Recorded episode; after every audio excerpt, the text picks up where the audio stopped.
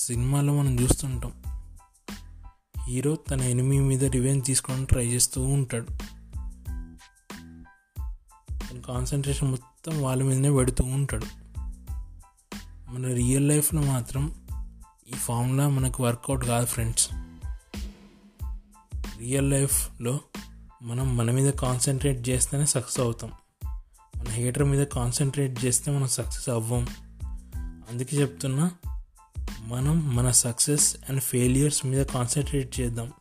Instead of bothering about others నీ massive సక్సెసే నీ హేటర్స్కి నువ్వు ఇచ్చే అతిపెద్ద gift revenge is always negative energy forgetting and moving on gives us positive energy